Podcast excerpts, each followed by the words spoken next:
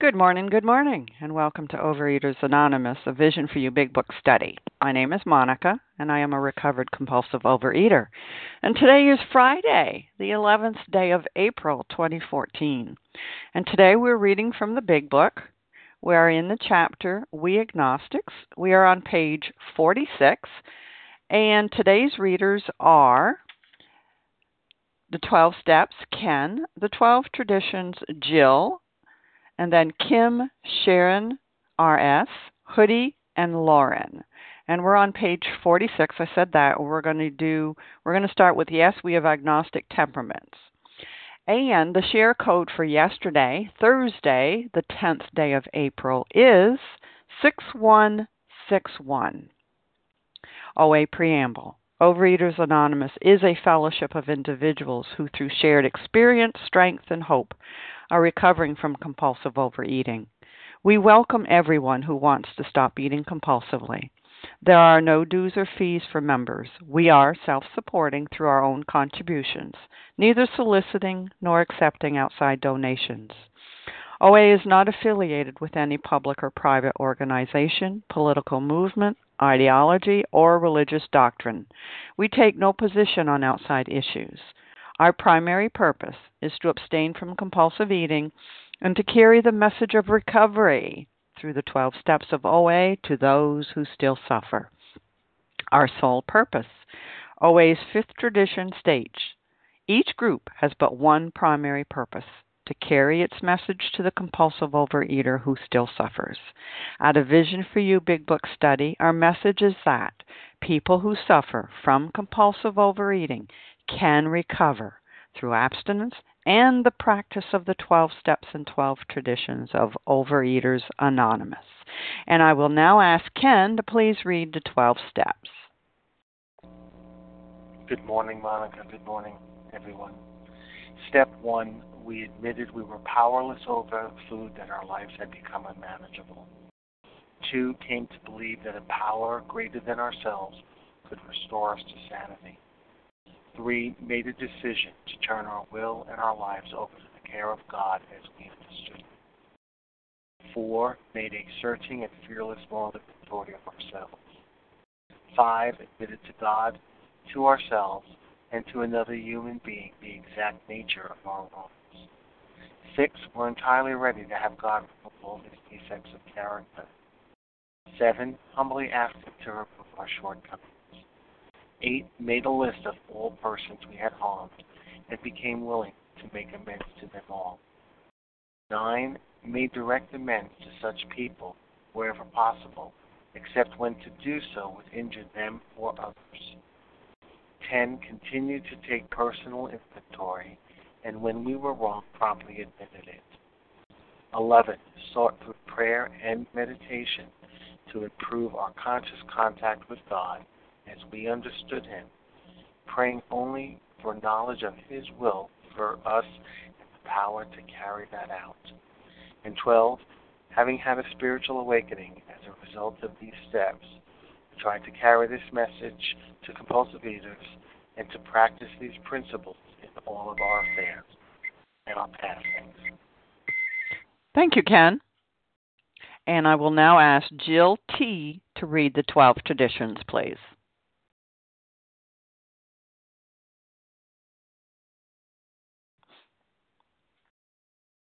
Star 1 to unmute, Jill. Monica, this is Melanie. I can do that. I'm sorry, Okay. Jill P. Can you hear me now? Y- yes, I can, Jill. Go I ahead. apologize. The 12 traditions. One, our common welfare should come first. Personal recovery depends upon OA unity.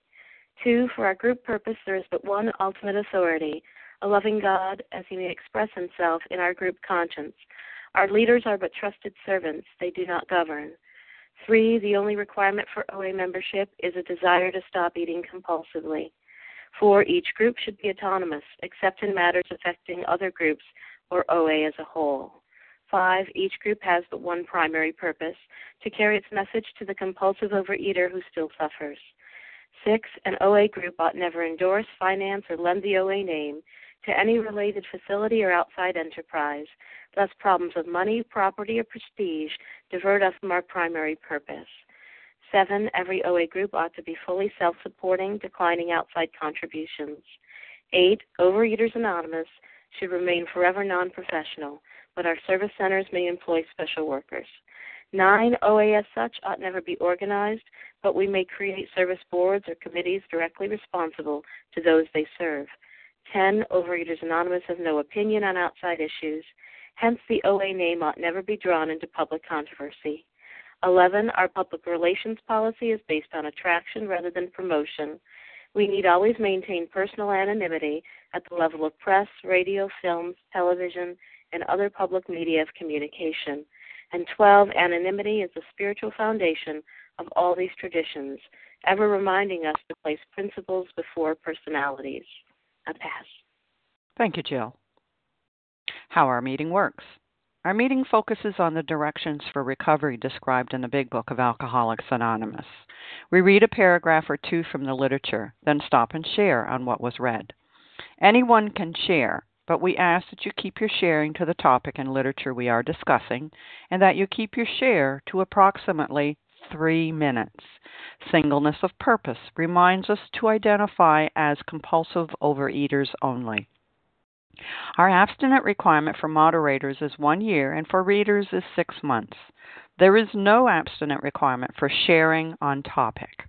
This meeting does request that your sharing be directly linked to what was read. We are sharing what the directions in the Big Book mean to us.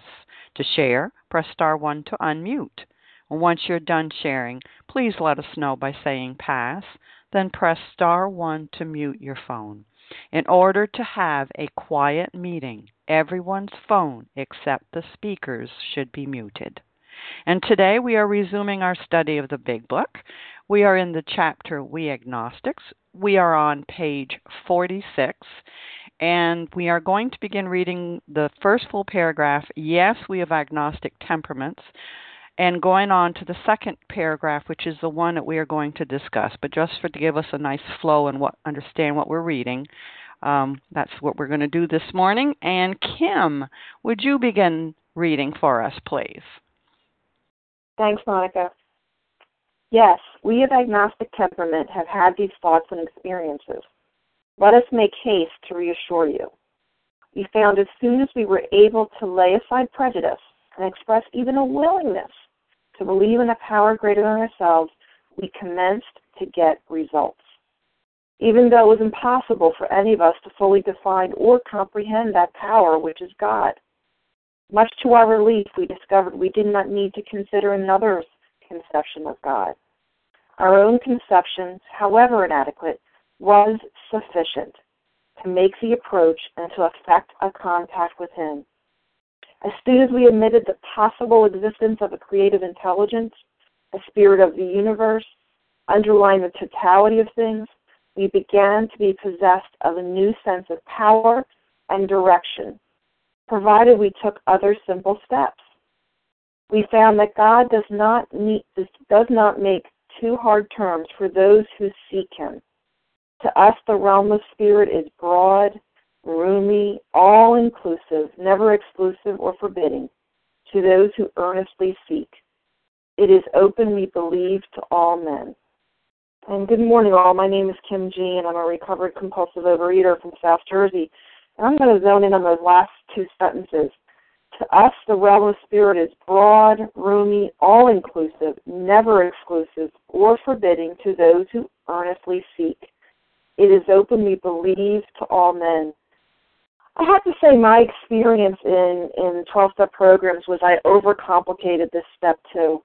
You know, we talk so much about this as a program of action, program of action, program of action. Well, the first two steps are simply conclusions.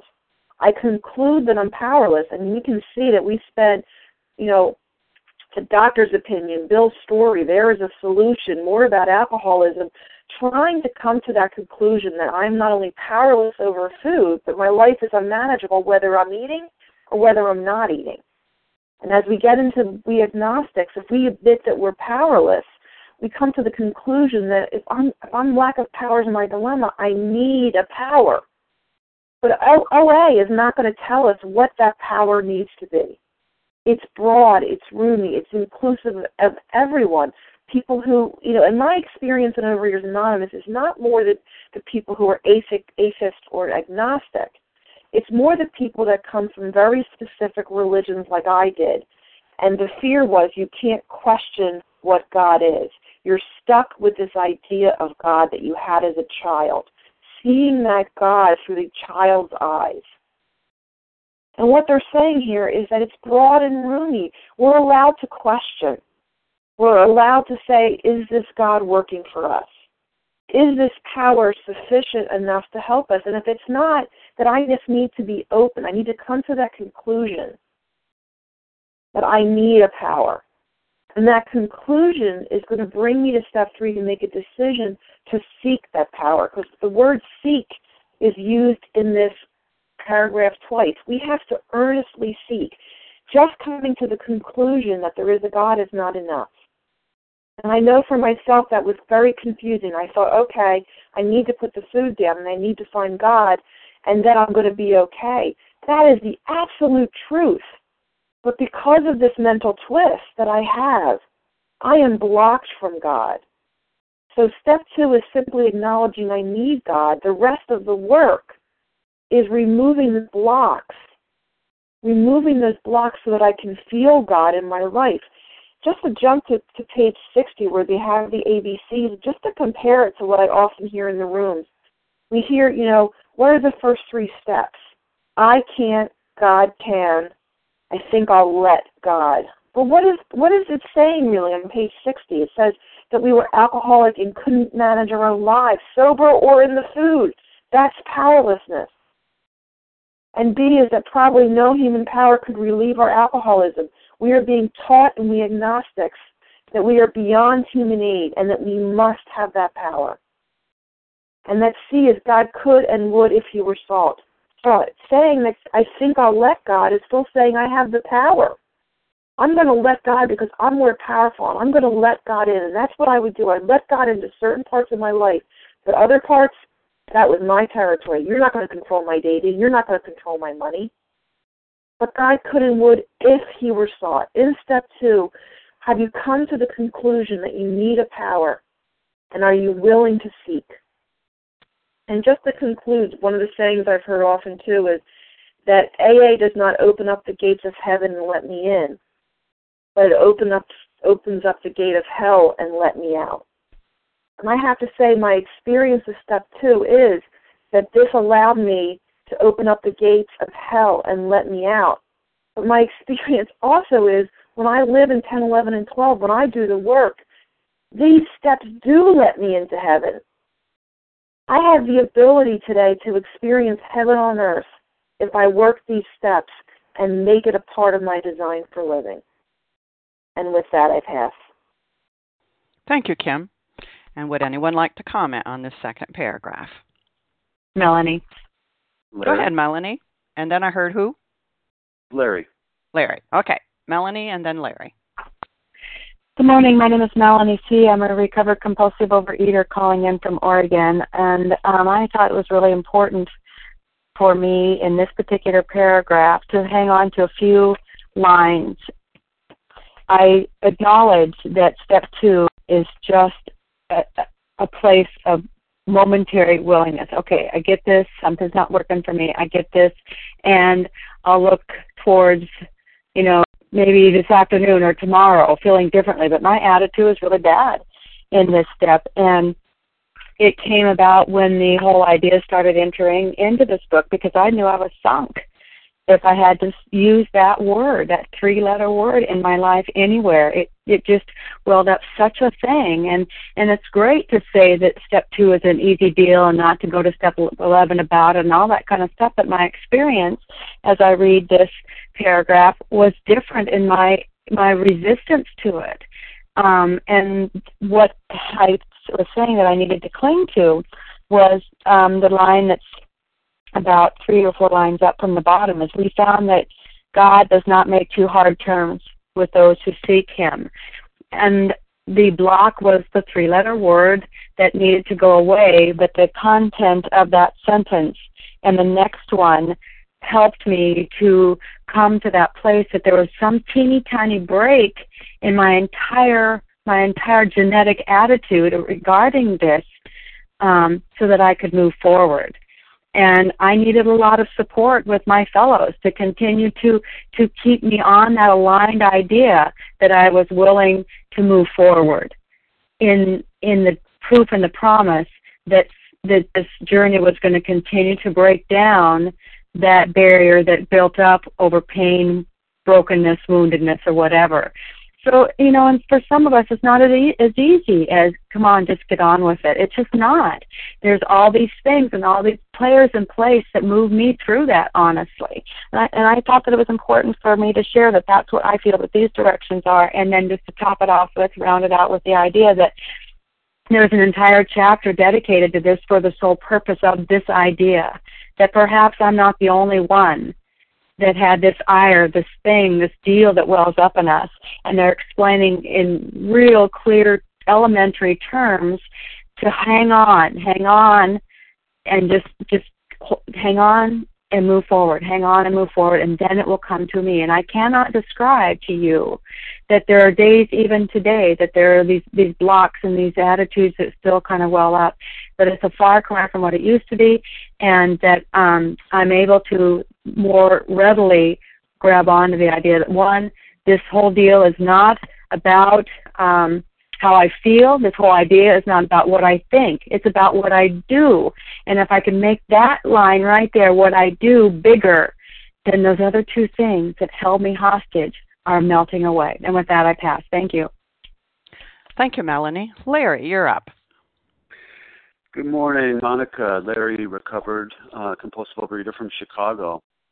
Um, yeah, as soon as we admitted the, the possible existence of a creative intelligence, a spirit of the universe underlying the totality of things, we began to be possessed of a new sense of power and direction, provided we took other simple steps. You know, I, I, I sponsor people. Boy, there was a long time that I didn't sponsor anyone. I had nothing to. All I could share was my disease, boy. But um, but I sponsor people, and I sponsor um, uh, atheists, agnostics, all sorts of different people. Um, and this this is a beautiful program. It's all inclusive, never exclusive. I love the fundamental principles. So, you know, to me, in, in reading this paragraph, what are the philosophical arguments for an atheist or an agnostic to work the steps? You know, to believe in something outside of self. For me, it really comes down to you know a, a purely scientific principle, perspective, and that is that a theory that works is worth believing in. A theory that works is worth believing in. And, you know, I mean, you know, I've never seen a molecule, many of us haven't seen a molecule or an atom, yet we believe they exist because they serve to explain how electricity works, you know, the movement of the stars, and so forth. A theory that works is worth believing in. And you know the the, the principles of science that we believe in are, are not principles that we can uh, outside of ourselves verify, other than that they work. That for me is a fundamentally strong argument for any agnostic or atheist. Try it because it works. You know, here are thousands of men and women who have, you know, and I'm I'm just one of many uh, along the long chain of, of people that have, have have found a new paradigm, you know, um, who have met a few simple requirements, the steps, and the problem has been removed for me. So what happened was is that, um, and I like the fact that we're all inclusive, never exclusive, because my it allowed for me in that context for my paradigm to change. In other words, the context in which I understood my problem and the solution to my problem changed. You know, I mean, if you just think like like you know the four minute mile, you know, I mean, there's many examples, but the four minute mile up until 1954. Are you kidding me? No one's ever going to break the four minute mile. And then two people did at the Olympics. They trained for it, and they did. Now, today, if you competitively, if you don't run a four minute mile, I mean, even as a high schooler, you know. So what happened? Well, the paradigm shift shifted. So the, the paradigm that I had before was that there was this barrier, huge, solid steel barrier. You know, I, I mean, the Berlin Wall, you know, was a barrier, and it was guarded on both sides, and then it got chipped away, literally. Some people start thinking it shouldn't be here, and it got chipped away, literally. You go there today, it's gone. It's not there anymore. So too, in my mind, was a barrier, a self-erected barrier, because the only evidence I had was that I was fat and miserable. My relationships didn't work and that's that's been removed. And guess what? That was removed when I was still I mean not removed in, in the sense of, of the program working the steps, but my paradigm shifted even while I was still fat and my relationships were horrible and I was, you know, a poor excuse for a man.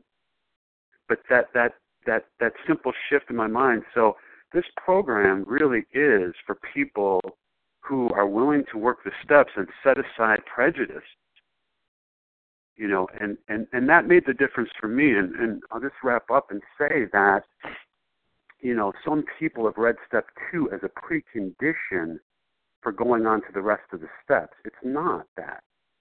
You know, from a big book perspective, it's merely a willingness to try. It's simply an acknowledgement that I have this problem that I can't solve on my own. I'm powerless. You seem to have found a solution that works. I think I'll try your plan. It's no more than that you know, and um, and and so I had to get on. And and what they asked me to do wasn't that big of a deal. Get honest with myself, get honest with others, make restitution for the harms I caused, and look for guidance outside of myself and serve others. Nothing fairly religious about that. With that, I'll pass. Thanks. Thank you, Larry. And would anyone else like to share on this paragraph? This is Bella. Can I share? I heard Bella. There was someone else after. Sue G. I'm sorry, I didn't catch. Sue G from Pennsylvania. Sue, Sue G. Okay. And okay, I knew I heard someone else and Janice. All right, Bella, you're first, and then Sue G, and then Janice. Thank you. Okay, thank you. Good morning. My name is Bella, and I'm a thankful recovered compulsive overeater. Thank you, Monica, for doing this service, and thank you very much, everybody that is on the line. I love this paragraph. It's a paragraph that I can see and feel the love and support and secure was sufficient to make the approach and to effect a contact with him. Yes, a contact. Before program, I grew up religious and I knew that there is God, but I wasn't connected with him at all. For me, God was a punishing somebody that he's waiting for me to see when I'm going to fail and then oh oops I will give you a punishment and I had like a kind of a battle like I wanted to to to show that yes I have the power at least to control my life yes you God you ha- you are in charge of the universe but I am in charge of my own life and it was a life with fear, with anger, with sadness, with arguments. It wasn't a life. Thank you, God. Thank you, God, that now through the program, I I I discover a new God, a loving Father, and a respectful King. And yes, I am. I am happy to be connected to Him.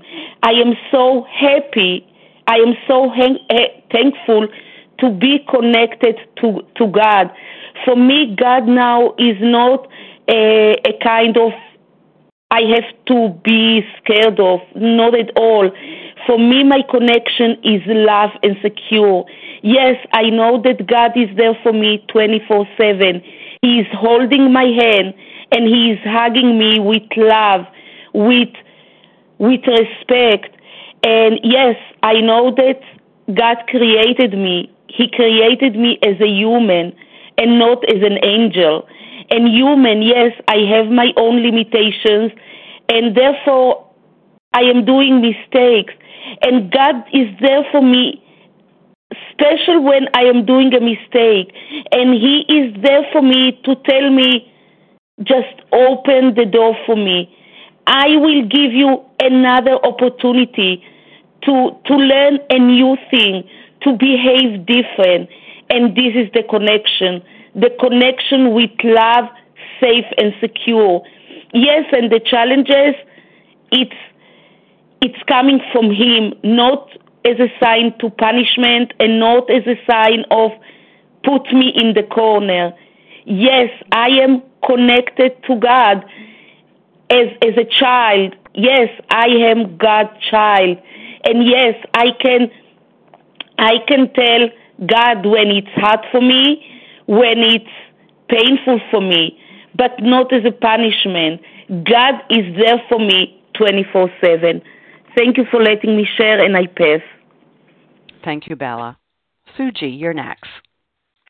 Hi, can you hear me? I can. Oh, good. Okay, it's Sue G, and thanks, Monica, for for your leadership um, of the divine kind, not the tell us what to do kind. And um, I was thinking about where this fits for me, and I like the last sentence. To us, the realm of spirit is broad, roomy, all inclusive, never exclusive or forbidding to those who earnestly seek. Uh, the last sentence, it is open, we believe, to all men. Um, well, I grew up in an interesting environment. It was intelligent, intellectual, achieving, agnostic, and all that was okay. The part that wasn't was it was run by some addicts. And the addicts were insane, and so was I. So um, I was brought up with this principle of agnosticism. It's okay to not know. But then that went, we must question. Well, that's okay too. But then came the insanity. I had to realize more and more that we don't know until it became perfect not knowing. There was no room for knowing in this perfectionism. So I kept studying because it was never enough. And there I am, the addict. I am never enough in my agnosticism. There's never enough not knowing. And and there was that attitude about um, God that that you had to be weak and foolish. Only fools would believe in that.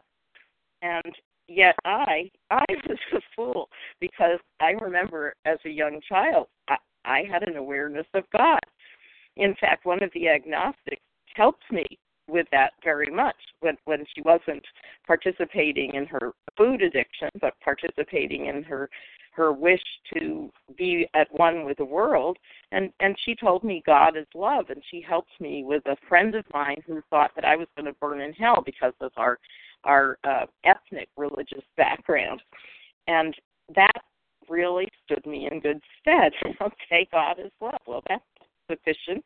That's a good starting point.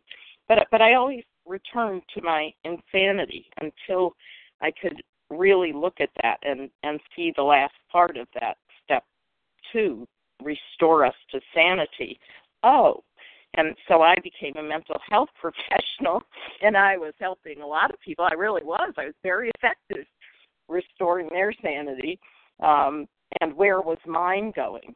Um, so this program has opened me to both parts of step two, and I think ha- wherever we reach it, that's what we have to realize. We have we have to know what the truth is for us in the connection to the higher power, and that that of course the the full thing came to me working all the steps in in recovery, but but the beginning of it, just just that idea, God is love, that that held me in good stead when I would turn to it, and and the step two reminds me that this power could, it could restore me to sanity. And that's all I needed to know. It could. So thanks for letting me share. Thank you, Sue G. And Janice, you're up. Yes, good morning. Ida. Janice, go ahead, please. Thank you, Monica. Good morning to you and everyone. My name is Janice M., and I am a recovered compulsive overeater. I love the first sentence much to our relief the people that are already, co- uh, you know, the the alcoholics that have recovered, they felt the same way. They're relieved now. What are they relieved? That here's a do not, that we do not need to consider another's conception of God. What a relief! You know, we, we went through Bill's story. Use your own conception. Well, you see, that's what I was convinced of. I was convinced that I had to believe the way that my mother believed, the way that my grandmother believed, the way that I was taught in religious school to believe. So this is a relief. This is the this is where I cast aside that first old idea. And that was my first prejudice. Okay, I don't have to believe like I was brought up. Is it possible that there's another way that I can believe?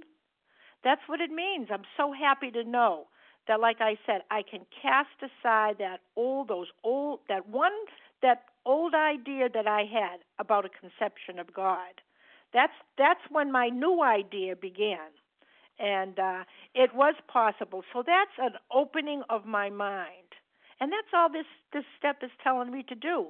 Open your mind. You don't have to define any God right now. You don't have to prove it. You don't have to go into any theological and, and you know intellectual definition. Use your own, no matter how inadequate it is. Just know that it's not me because I know I'm powerless. I mean, uh, that's why I had I had no other resources.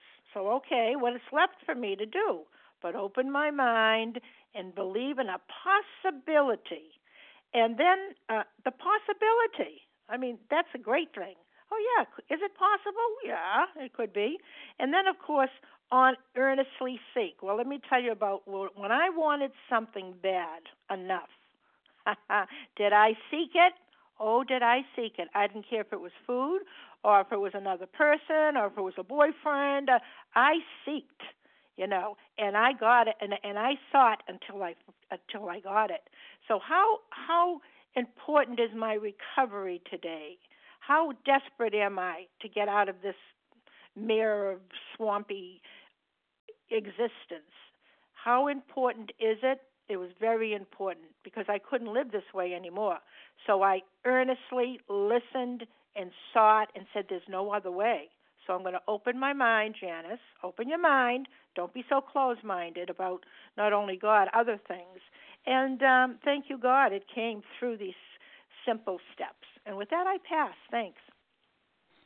Thank you, Janice. And I think I heard an Ida. Go ahead, Ida. Hi, I'm Ida, compulsive overeater from um, Pennsylvania.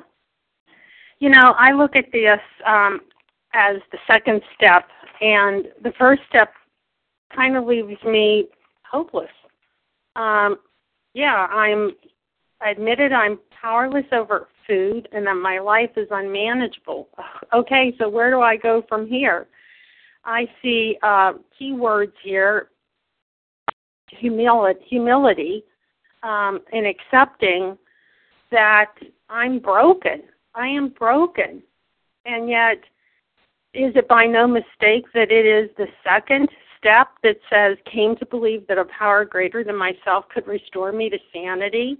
where do I go if I don't have any hope? And step two says to me, here's your hope. Um, it's speaking to me as an agnostic or as an atheist or whatever. It's the lifeline. It's the um, the thing that's going to save me. It gives me so much hope, and I look at this like there's an answer. Here's my answer and all I have to do is, hello, it's like the basis of the whole program. Be humble and accept the lifeline. Um, broken and humble from the first step to being humble in the second step. And I've heard many times if God scares you out of these rooms, don't worry about it because food will scare you back in. And we got you covered. So thanks for listening. Thank you, Ida. And this is Monica, and I am a compulsive overeater. I get a lot of hope also out, out of this paragraph. Much to our relief, we discovered we did not need to consider another's conception, another's design, another's thought, another's idea of God. Woohoo! That opens up a lot of doors. Our own conception, however inadequate, was sufficient to make the approach. So, whatever conception, whatever idea, whatever design, whatever thought I want to come up with that I feel comfortable with is is enough to begin. It's it's it's sufficient to begin. And we all need a beginning spot. And this makes it so simple. Just willingness to believe that there's something greater than me that all these other people have said, yes, there is. There is something out there. We're not asking you to define it. You don't have to understand it. You don't have to have it all figured out, Monica. Just have a willingness to believe that there's something. And these recovered people are saying yes, and thousands of others are saying yes. There is a power. It's worked for me, and it can work for you. And all you got to do is seek it. And you do that by doing the steps. And to us, the realm of the Spirit is broad, roomy, all inclusive, inclusive, far and wide reaching, never exclusive or forbidding. So, uh, inclusive, very far, very wide reaching. You know, it's this huge, huge, huge opening. It's not a little tiny knot hole. What hope? What hope? And I don't have to figure out and understand what this God thing is right now. All I need is a willingness. You know, my way had not worked. That's what my experience showed me. All my years did not work. And this whole chapter is trying to get us to set aside our old prejudices, our old ideas. Well, all my old ideas didn't work. Was I willing to try a new idea? Or, like was said before, was I willing to try a new experiment, a scientific experiment, if that makes you feel better? What you got to lose? And with that, I'm going to pass, and let's move on to the next paragraph. And Sharon, could you read for us, please? Good morning, Monica, and good morning to all of you wonderful people on the line. This is Sharon, and I am a recovered compulsive overeater. When therefore we speak to you of God, we mean your own conception of God. This applies too to other spiritual expressions which you find in this book. Do not let any prejudice you may have against spiritual terms deter you from honestly asking yourself what they mean to you. At the start, this was all we needed to commence spiritual growth, to effect our first conscious relation with God as we understood Him. Afterward, we found ourselves accepting many things which then seemed entirely out of reach. That was growth. But if we wished to grow, we had to begin somewhere. So we used our own conception of God, however limited it was. So this is a very, um, I, uh, well, it's an exciting paragraph. I always like it when I get freedom from something, from in some way, and it, it's very freeing. It frees us from judgment. It frees us from feeling that it, uh, we're flawed in any way. We don't have to feel that uh, whatever what we have isn't good enough. This frees us from all of that because it says whatever you have is good enough. Wherever you are is just fine. Where you are is where you are, and when you come to the rooms, when you come into this program, we take you just where you are. And that's the perfect place to be right now. what I'd like to point out also is a few words that it says, a few phrases at the start, commence, to begin. These are this is the beginning. We're starting. Okay, here you are. You're right where you are. Let's get started. At the start, my faith, when I started, I came from a a a, um, a spiritual background. I grew up in a in a church community, but I was disillusioned with it because I didn't like what I saw. I felt like the people were hypocritical. They maybe said one thing on Sunday and lived another way the rest of the week. And for me, I felt like I was going to be different. I was going to be better, and I was seeking a better way, and I was going to be spiritual and live really, truly, honestly. I was going to be what on the inside, what I was on the outside, I was going to be true. And yet I kept coming up short, and I became a compulsive overeater where I couldn't control my food. I couldn't stop eating. And so I I I felt like my faith couldn't sustain me.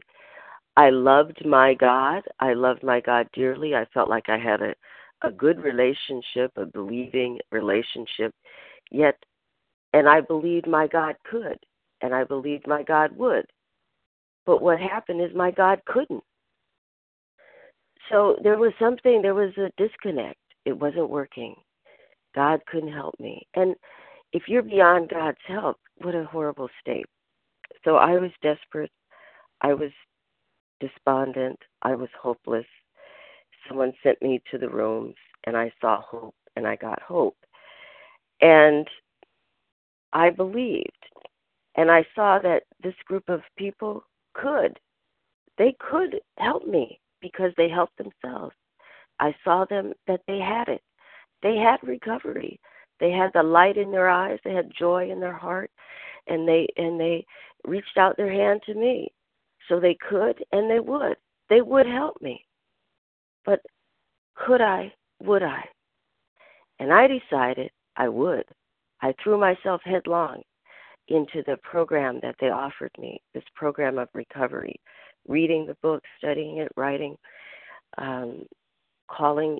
Uh, yes, I have to say, people put down the tools of recovery. I used every one of them reading, writing, calling, uh, anonymity. I used them all. I um, worked the steps, and I used the, the, the fellowship to support me. And it wasn't long before I realized, it was a very short period of time before I realized that this group of people who I had accepted as a as a God to me. I had faith, I believed. But what they did was put my hand in the hand of God. And then I had a relationship with my higher power in a way that I could only have imagined. And then I realized that in order to keep my hand in the hand of God, because I'm an addict, I had to always have this group of people with me. I could never let them go because they were sustaining me in my relationship with my higher power. They were keeping us together. So my my as the, as it says here, we begin and then we grow. And so my relationship with my higher power continues to grow and continues to evolve. I have to stay open to that evolution because I'm flawed. I don't get perfect. And that relationship has to grow. But I can't do it without the fellowship of recovered people who help sustain me in that relationship. And with that, I pass. Thank you, Sharon. And would anyone like to comment on this paragraph?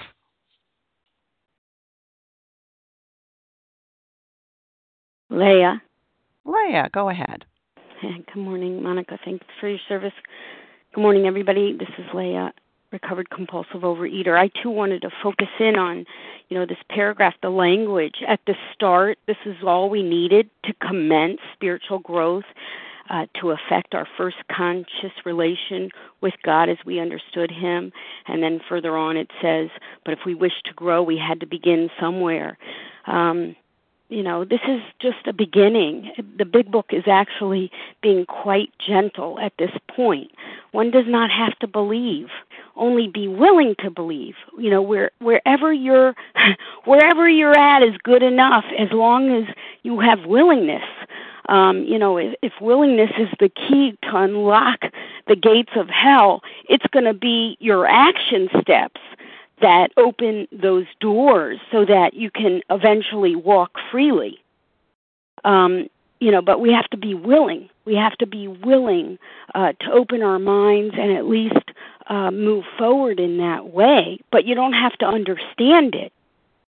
You will experience it through the steps you know, uh, in that previous paragraph, it said, We began to be possessed of a new sense of power and direction, provided, meaning there's a condition, on condition that, or if, what? If I took other simple steps. So I don't have to have any great emotion at this point. We don't have to have any concrete evidence or no particular feeling about it. Uh, we're we're we're willing to move forward without any knowledge, without any certainty, without any real uh, specific evidence or feeling. However, perhaps the evidence might be recovered compulsive overeaters who all come together, who wrap this globe, who who who all have a higher power uh, according to their own personal understanding, and that power has transformed us, and that power has restored us to sanity. Maybe that's evidence. Maybe that's evidence. Um, you know, step two, again, when it says commence, to begin and at the start. Step two only requires that we be willing to try to find our higher power. That's all. Our willingness is enough to start the process of working the 12 steps. And when we work the 12 steps, because that is the provision, that is the necessity in order to have an effect, right? Uh, when we work the 12 steps, we find that we will automatically become sane in relation to food without any effort on our part in dealing with food. But that's at the end of step nine. That's not now. That's not now at two. So, so all you have to do, if you're atheists and agnostics, according to the Big Book, is don't despair. Just do the steps. The Big Book guarantees that if you do the steps, by the end of step nine, you will have a personality change sufficient to overcome compulsive overeating. And in the words of the big book, that is a spiritual awakening.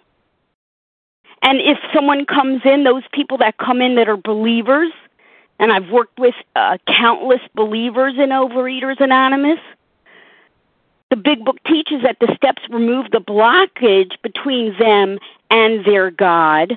And those believers end up affirming their faith in deep and more meaningful and mystical ways than they ever did before. So it's a win win situation for everybody. I know when I sat across the table from someone who had recovered uh, in the obsession of the mind, had been driven out for him, and he cracked open these pages and brought them to life. I left that meeting with him uh, with something I came in without, and that was hope. I left that meeting with him with hope that even I too, a spiritual midget, someone who had no concept of a God at all, really nothing, nothing offered. The well had been dry for many, many, many years in this department. I left that conversation with him with hope. With hope that even me, who had no real concept of anything, uh, could make a beginning, could commence, could start. And as long as I continued through these steps, I too could be free. And indeed, that's true. That is true. And with that, I pass. Thanks. Thank you, Leah. Would anyone else like to comment on this paragraph?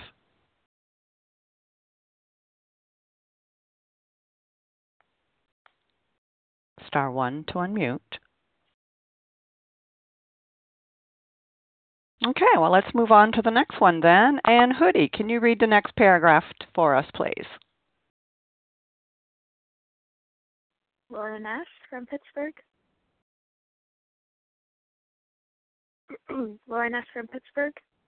Would you like to share on this paragraph? Oh, yes. Go ahead, please. Okay. Um, I'm just setting my timer. Okay. Um, Laura Ness from Pittsburgh, a recovered compulsive overeater. Okay. All right. Um, so we used our own conception. How, however limited. Oh my gosh, what's going on here? However limited that was, and um, I I have here my book even as simple as I'm willing to believe. In the past, haven't I believed in many things and people? So, um, you know, this is going to allude to uh, further paragraphs on we actually have put faith in things and into mm.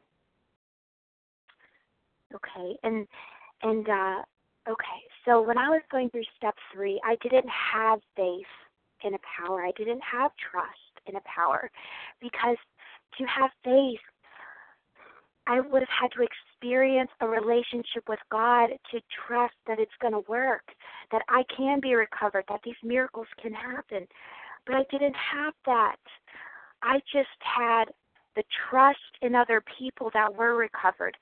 People from a vision for you and my sponsor from OA were the only beacons of hope I had that I could get recovered. I had no idea if I'd ever make it till tomorrow or sponsor or get recovered.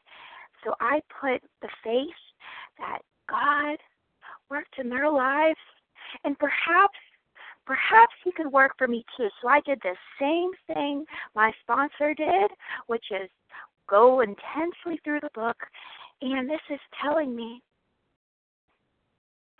this is telling me that I have put faith in money, in other people, in in um you know when I was seven I put my faith in Santa Claus.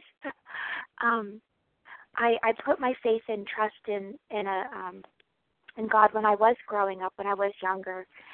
Um I put my faith and trust in things like the seasons. Like I had a belief that the seasons would occur. Um, I I just now I have a faith and trust in God, but I didn't have that in step two. And um and I'm going to close. I have written in my book, page 229, and I know we don't get to read that together. So, paragraph two. Um, okay, this is on a story called The Vicious Cycle, and this person writes. Um, okay, I was still a theological rebel that the word God should be qualified with the phrase as we understand him, for that was the only way I could accept spirituality and I I have that underlined, so that really stuck out to me when I was reading that, because that's true. Look, look at yourself. Are you a theological rebel? Are you a theological rebel? And um, oh my gosh. Okay, thank you very much. I'll pass. Thank you, Lorna. Well, this is Monica, and we're almost at the end of our time here. So instead of going on to the next paragraph here, when therefore we speak to you of God, we mean your own conception of God. Again, they're saying this to us, okay? They said it to us in the last paragraph and are saying it again your own conception. Whatever your own idea, plan, design, or thought that you can be comfortable with right now is a beginning point. That's all we need. And that's so important. I needed a beginning spot, and um, so that that that gives me some relief there. And again, they're warning us here: please don't let any prejudices, any old ideas you have against spiritual terms deter you here. So when we're using the word God, Yeah, it might make the hair stand up on the back of your neck, but we're asking you to to try to set that aside. You know, and allow some something else to come in. If you don't like that, come up with your own name, your own word, your own concept of something you can be comfortable with, that you can have something to start with. And it's going to grow. It, it cannot it cannot but change as a result of going through the steps. You know, you work this stuff six months from now, a year from now, you look back over your shoulder, and everything is so much different as a result of doing this work. So they said, start with wherever you are. It's okay, it's enough. And then it says, you know, after we found ourselves accepting many things which then seem entirely out of reach. And that's just what I was just saying, you know. Start with whatever is comfortable for you, and you can grow from there. It can go on from there. And that our own conception, whatever it is, however limited it might be right now, it is enough. You know, was there ever anything enough for me in life? No. But they're telling me, why don't you try this? You know, all I knew was I was hopeless. My way was not working. And a sick mind can't heal a sick mind. And I was so sick. And they're saying, do this. It works. And it's promised if you do this work, it will work for you too. And we've come to the end of our time this morning. So I would like to thank everyone who has shared. And we will now close with a reading from the Big Book on page 164, followed by the Serenity Prayer. And Hoodie, could you please read for us from A Vision for You?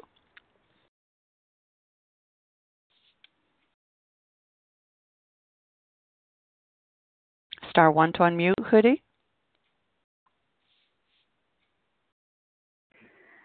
Sorry about that. This is Hoodie, um, a recovered compulsive overeater, and um, thank you so much for the service. And yes, that small commitment that was necessary and willingness to do, go to any lengths um, to just you know just have that commitment that I wanted to change, and I was ready to do anything that anyone would tell me. Our book is meant to be suggestive only. We realize we know only a little. God will constantly disclose more to you and to us. Ask Him in your morning meditation what you can do each day for the man who is still sick. The answers will come if your own house is in order, but obviously you cannot transmit something you haven't got. See to it that your relationship with Him is right, and great events will come to pass with Him um, for you and countless others. This is a great fact for us. Abandon yourself to God as you understand Him. God. Admit your faults to Him and to your fellows. Clear away the wreckage of your past. Give freely of what you find, and join us. We shall be with you in the fellowship of the Spirit, and you shall surely meet some of us as you trudge the road of happy destiny. May God bless you and keep you. Until then.